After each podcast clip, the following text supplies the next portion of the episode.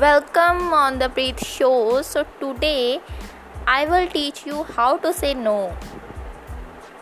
One little word that will change your life and multiplies your success.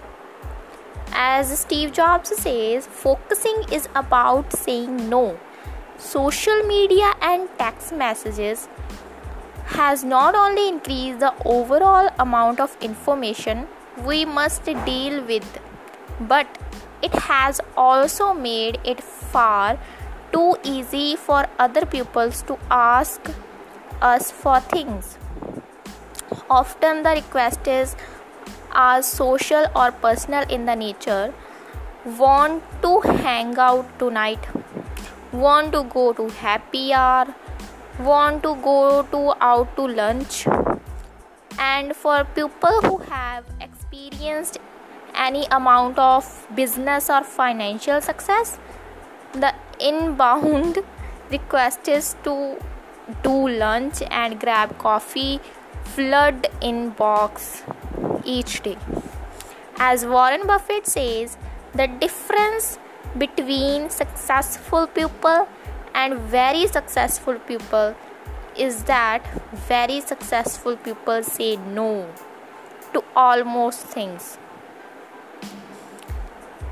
Every yes is a no to something else. This is a lesson I even try to teach everyone that every yes is a no to something else. It's important that uh, it's not important it's not that they should say no to everything it's that they should think it through. Why it is hard to say no? The fact that every yes is no to uh, something else we find it so hard to just say no. Uh, these are many reasons. We are afraid to make people mad. We are afraid to hurt someone feelings. We want to be liked. We feel good by being helpful. Indeed we are uh, raised and socialized to want to help other in need. We value helping others. But uncontrolled saying yes to requests for time will quickly block out all the other things we value, including the very things that made us successful in the first place.